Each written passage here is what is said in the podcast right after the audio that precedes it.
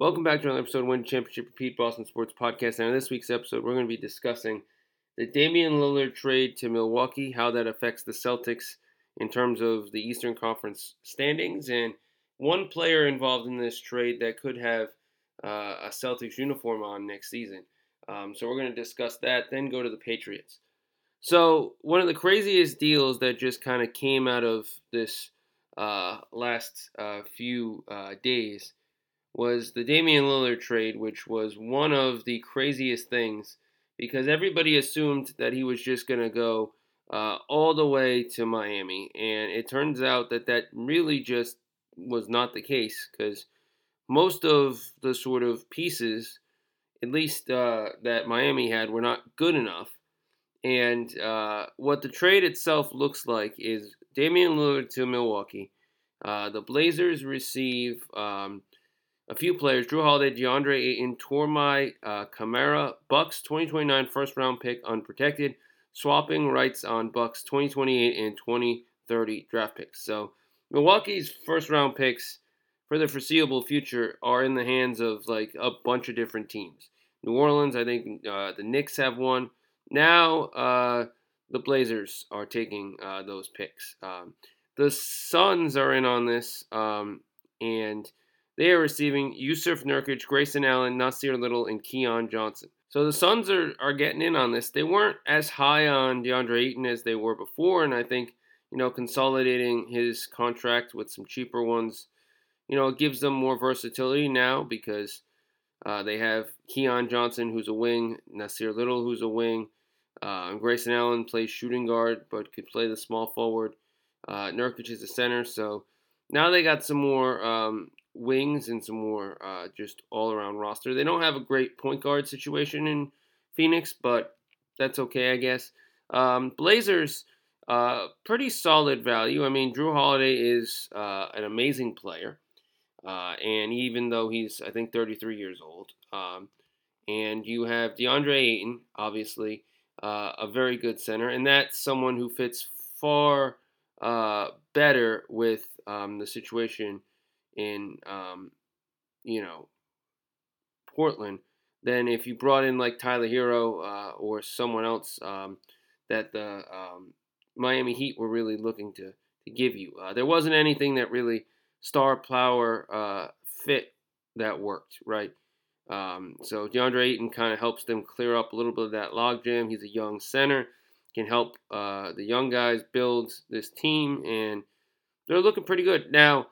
This affects the Celtics in a few ways, and the first one being that now Milwaukee has a window that has just opened completely um, because Jrue Holiday was getting older, Khris Middleton was getting older, uh, and there was the chance that uh, Giannis was going to leave at some point. He wasn't super happy uh, from a lot of reports, but now this is their chance to say, look, we got something. We're going to make this better for you. And Damian Lillard is um, very good. Um, Damian Lillard at this point is the number one guy, 32.2 points per game, uh, most points per game in the season prior to changing teams, uh, Portland to Milwaukee. Um, that's crazy, 32.2. Um, he goes in there, he is a star. Um, this is like a crazy trade. Um, Milwaukee gets tremendously better. I hate to say it, but Milwaukee with this group is better than the Celtics in their group. Doesn't mean they're going to win championship, but that's where Boston is in this, and that's where they are in this, and um, just better. Now, one of the things that has come from this is that the Trailblazers are going to try and make this deal become a little bit bigger because they're looking to get rid of Jrue Holiday in the process. And so, what they are looking for is trading Jrue Holiday to a different team.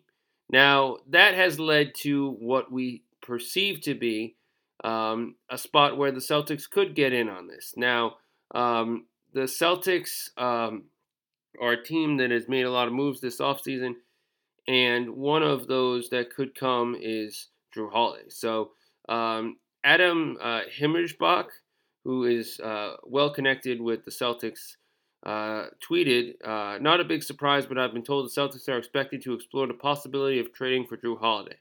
Um, so, uh, obviously, there is that situation that could end up taking place, which basically the Celtics in this case would be getting a replacement long term or short term, depending on how long he plays, but someone who is a replacement and a better replacement than Marcus Smart. I was on Reddit and I saw a bunch of people talking about Jrue Holiday because, um, you know, the Celtics rumors came up, and there were so many people on there and uh, one person happened to be talking about how Marcus Smart is a way better player than Jrue Holiday, right? And that's not even close to true. Marcus Smart's a great player, but he's not on that level. Now, one thing that I want to say before um, I get into this uh, a little bit more is that I think uh, Jrue Holiday is going to have a lot of suitors, and uh, according to Brian Windhorst, uh, Miami um, no surprises, is the number one option.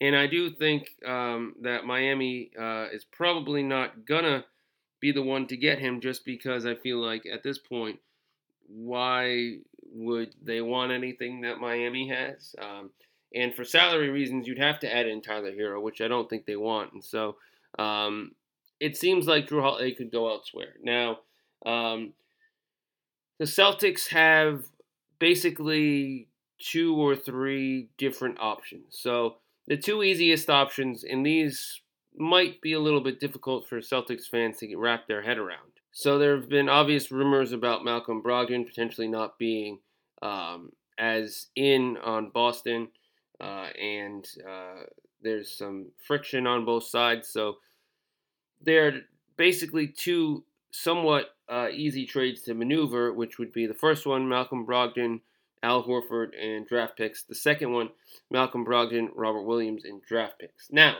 both of these options are salary matching wise perfect. And salary matching wise, they would make uh, no issues, no hurdles. And obviously, if you're a team out there like Portland, you know, would you want Malcolm Brogdon? Not really. But you could add another team into this and swap uh, Brogdon somewhere else and bring in someone that maybe does fit a little bit better with your team or someone that would be a better uh, addition. And, you know, the Celtics, um, you know, would be very happy with Jrue Holiday. He could obviously start next to, you know, Derrick White or whoever um, chooses uh, to be in the starting lineup. Uh, but I feel like uh, it's going to be tough to get Celtics fans to wrap their heads around any sort of trade, especially with um, you know Marcus Smart just getting traded. And uh, the fact of uh, everything is that Jrue Holiday is a far superior player than um, you know Brogdon and Al Horford. But I think Celtics fans in general just would have another gut punch because there are still a lot of Celtics fans that while uh, Kristaps Porzingis is better than Marcus Smart, they're still upset that the trade happened. And if you trade Marcus Smart in one offseason and you trade Al Horford in another uh, trade this offseason, that's that's two blows that a lot of people can't take. Um, even if it means making your team better. And Jrue Holiday, Kristaps Porzingis, uh, and Tatum and Brown, that's like you know Steph, Clay, Draymond, and um, you know Kevin Durant back when Golden State had four All Stars, or Pierce, Garnett, Allen, um, and Rondo. Even though I don't think Porzingis is a Hall of Famer, um, I'm just throwing that out there as examples of uh, four All Star uh, players potentially. And so um, I like Jrue Holiday as an option. If you can do a deal with Al Horford instead of Robert Williams, I'd be on board because I think you could have Derrick White in the starting lineup alongside Jrue Holiday, Tatum, Brown, and Porzingis at center. And then you could have Robert Williams off the bench with uh, Payton Pritchard as your backup ball handler. Um, and they do still have a TPE. They still have ways to bring guys in. So I could see that as an option potentially. There is a third option, which is probably not likely, but it's basically waiting a few weeks. Um, and then in the end of October, early November, trading for Jrue Holiday, um, and then also uh, trading away uh, Malcolm Brogdon and like Sam Hauser, Payton Pritchard, and Luke Kornet, and like basically three or four other, you know, in total uh, role players alongside Brogdon to make the money work. and it's just a lot more hassle, a lot more issues. And in all honesty, if you don't get something done now, then you're gonna have to wait um, a few months because I think there's like a waiting period after you get traded. So if you're making a Jrue Holiday deal, um, it would have to be something that takes place like today or like soon because they haven't, I assume, signed all the dotted lines. And so if there is a fourth team that joins in on this and Portland, you know, reroutes Jrue Holiday somewhere else, or there's a fifth team that joins and Brogdon gets rerouted somewhere like the Clippers, and then, you know, maybe the Clippers give up a first round pick and an expiring deal or something to Portland, and Portland gets uh, that plus whatever the Celtics give them. You know, I think uh, those are all options. And so, um, while I think it's a little bit unlikely that Holiday comes to Boston, I think this is the perfect time for something like that because Portland has no use for him. Now, the one thing I want to talk about to kind of finish off this sort of uh, Jrue Holiday situation, and this is something that I want to discuss involving Marcus Smart, is there were a lot of people a lot of people out there who thought that potentially Marcus Smart was done dirty by the Celtics and all his years with that team, and he was done dirty, and they treated him uh, poorly on his way out. And you know, it's the same sort of IT rhetoric that was brought up when he was traded. Now, Jrue Holiday played for a few seasons in Milwaukee. He won a championship. He was seen as the uh, third domino next to Khris Middleton and Giannis. Is that same treatment, is that same sort of, uh, you know, sentiment going to be uh, directed towards the Milwaukee Bucks like it seemingly has been towards the Celtics when Marcus Smart got traded? Are they going to, you know, say the same things, make the same comments oh, why would you get rid of Jrue Holiday? He's such a big part of this team, blah, blah, blah. And in both cases, they get better. Milwaukee got significantly better with Damian Lillard. The Celtics got better with Porzingis. And yet, people are out there saying, oh, well, why would you get rid of Smart? He's the, the heart and soul of this team.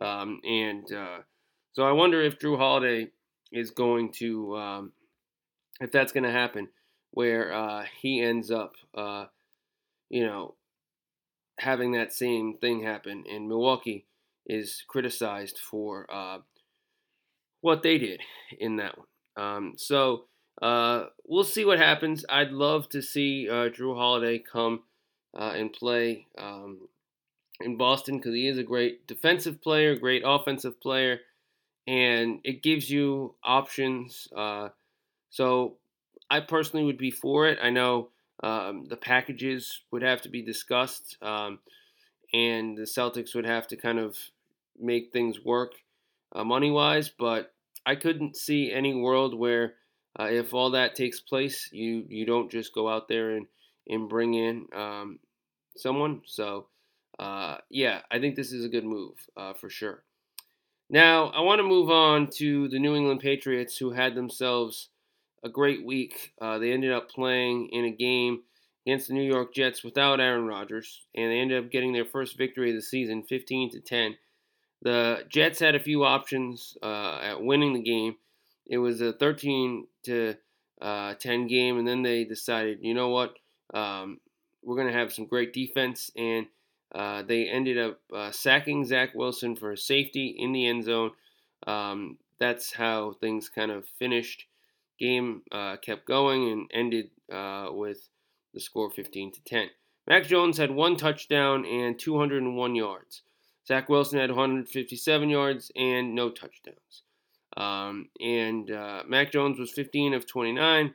Zach Wilson was 18 of 36. So they actually were both around 50%, you know, um, and that's uh, interesting uh, for the um, catches for attempt. And so uh, the rushing yards, Ezekiel Elliott was the leader in the clubhouse with 80. 16 carries, 80 yards. Rhamondre Stevenson, 19 carries, 59 yards. Dalvin Cook had 18 yards, 8 carries. Breece Hall had 18 yards, 12 carries. Um, we saw one touchdown from uh, Nick Bawden, who had one carry for one yard. Um, Zach Wilson had one carry for one yard, and nothing came of it. Um, receiving wise, the Patriots had one touchdown from uh, Pharaoh Brown, two receptions, 71 yards. Um, and we saw Kendrick Bourne, 4 for 46. Garrett Wilson had five for 48 for the Jets. Um, and uh, so we move on. Uh, the Jets had no sacks in the game. Patriots had three. Christian Barmore had one. Matthew Judon had two. Judon is uh, playing great again.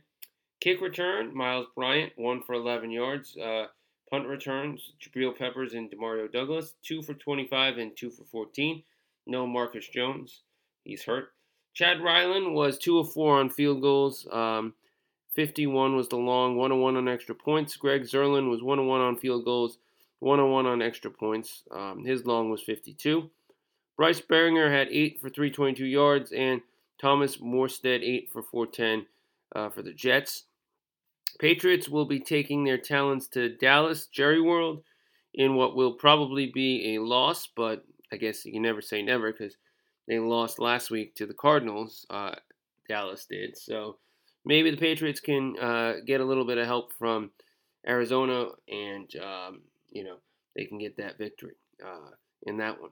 So that's going to be um, you know a very tough matchup for New England before they go back home to play the Saints um, the week after that. So Christian Gonzalez had a pretty solid game as well. He's kind of been uh, figuring out his uh, his place um, and has been figuring out his uh, position with this team, which is obviously uh, important. And so, um, you know, that's uh, always always a good thing for uh, the Patriots, um, and that's where we're at.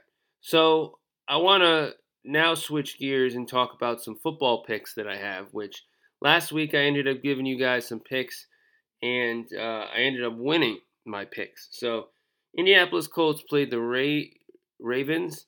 Um, and I thought Anthony Richardson was going to be in the game. He wasn't. But Gardner Minshew ended up getting them that OT victory, which was very, very important. And um, we saw um, that hit. It was plus seven, uh, which was um, very, very good. Uh, plus seven and a half, actually. Uh, so even if they had lost in overtime, they still uh, hit for me with uh, the bet. So that was number one. That was uh, that was a good one. Then we had our Monday night game, Eagles Buccaneers. Eagles got that money line victory um, thanks to a very good game from them, which is obviously expected, um, and that's important. Minus six uh, and a half Seahawks. They ended up winning by ten, so that was a big winner. That was a hit, uh, which was very important for your boy. And then we had the Chargers, who ended up getting the victory against the Vikings 28 to 24. They were plus zero when I bet them, and they ended up winning. Um, so that's very, very important. And I ended up getting that victory. I also want to give a shout out to uh, the Dolphins, who won against the Broncos 70 to 20, and their running backs each had three touchdowns. Um, so Raheem Mostert and De'Von Achane um, had uh, three touchdowns apiece. I'm pretty sure. Um, so uh, it was a good game for the, the Dolphins, and it was a good fantasy football, um, or I should say, picks uh, week for me. Now I got some picks for this week upcoming, so um, buckle up, uh, and we're gonna discuss uh, several of those. I got four. I'm gonna be kind of sticking with four each week because um, that's a good number. So uh, we are going to give you, in my opinion, the uh, picks picks of the week um, in terms of the standings and scores and what I think is going to happen.